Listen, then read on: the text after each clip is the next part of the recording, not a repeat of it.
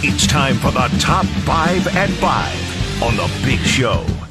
Number one. You want to trade away for curtain number one? You can have curtain number one.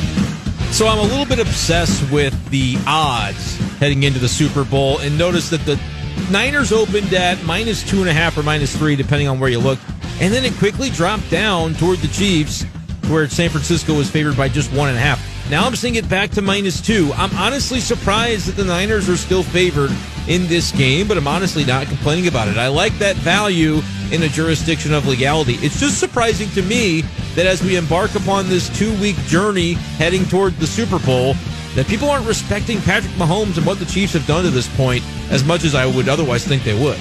Number two. Number two, your timing is impeccable. We're going to pose this hypothetical in just a couple of minutes, so get your thoughts in with an answer at 573 875 KTGR. But would you rather flip the results for these past two basketball seasons for Mizzou under Dennis Gates? In other words, have the down year be the first year and then now be able to enjoy the riches of a 25 win season, NCAA tournament win, instead of doing it in the opposite order? Initially, my answer was, of course, but I guess it boils down to the butterfly effect on what a rough first year would have done to recruiting. As we know, Dennis Gates landed a top five class in the country. I'm not sure where I come down on this, so we'll debate it in just a couple minutes.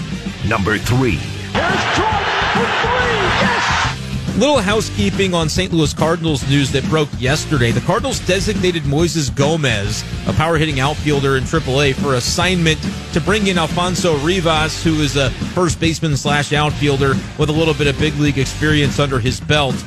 Only 25 years old, Moises Gomez, and he led the minors in home runs just two years ago and hit 30 homers this past season. Did the Cardinals just make the next Adolis Garcia mistake? I don't think they did, but it kind of makes you wonder.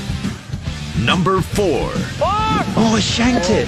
How funny is it that the Steelers hired Arthur Smith as their new offensive coordinator? Arthur, Arthur Smith is replacing Matt Canada, but I'm sitting here wondering if anybody has ever seen the two guys together in the same room before. Aren't they basically the same guy? Unimaginative, offensive minds.